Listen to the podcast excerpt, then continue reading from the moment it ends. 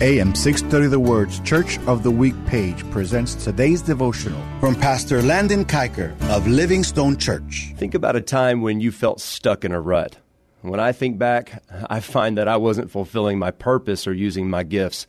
In other words, I was striving, not thriving. Romans 12 says we have different gifts according to the grace given to each of us. The word for gifts is the word charis, where we get the word charismatic. And no, a charismatic is not a wild person in church. A charis is a grace gift. It's the thing that you're good at that makes a difference in someone else's life. You are hardwired with a grace gift that you're good at. And when you do it, there's fulfillment and it makes a difference in other people's lives. So allow God to show you what those gifts are. You'll never be the same once you do. Hear Pastor Landon tell the story of Living Stone Church, our church of the week, this Sunday afternoon at 1 on AM 630 The Word.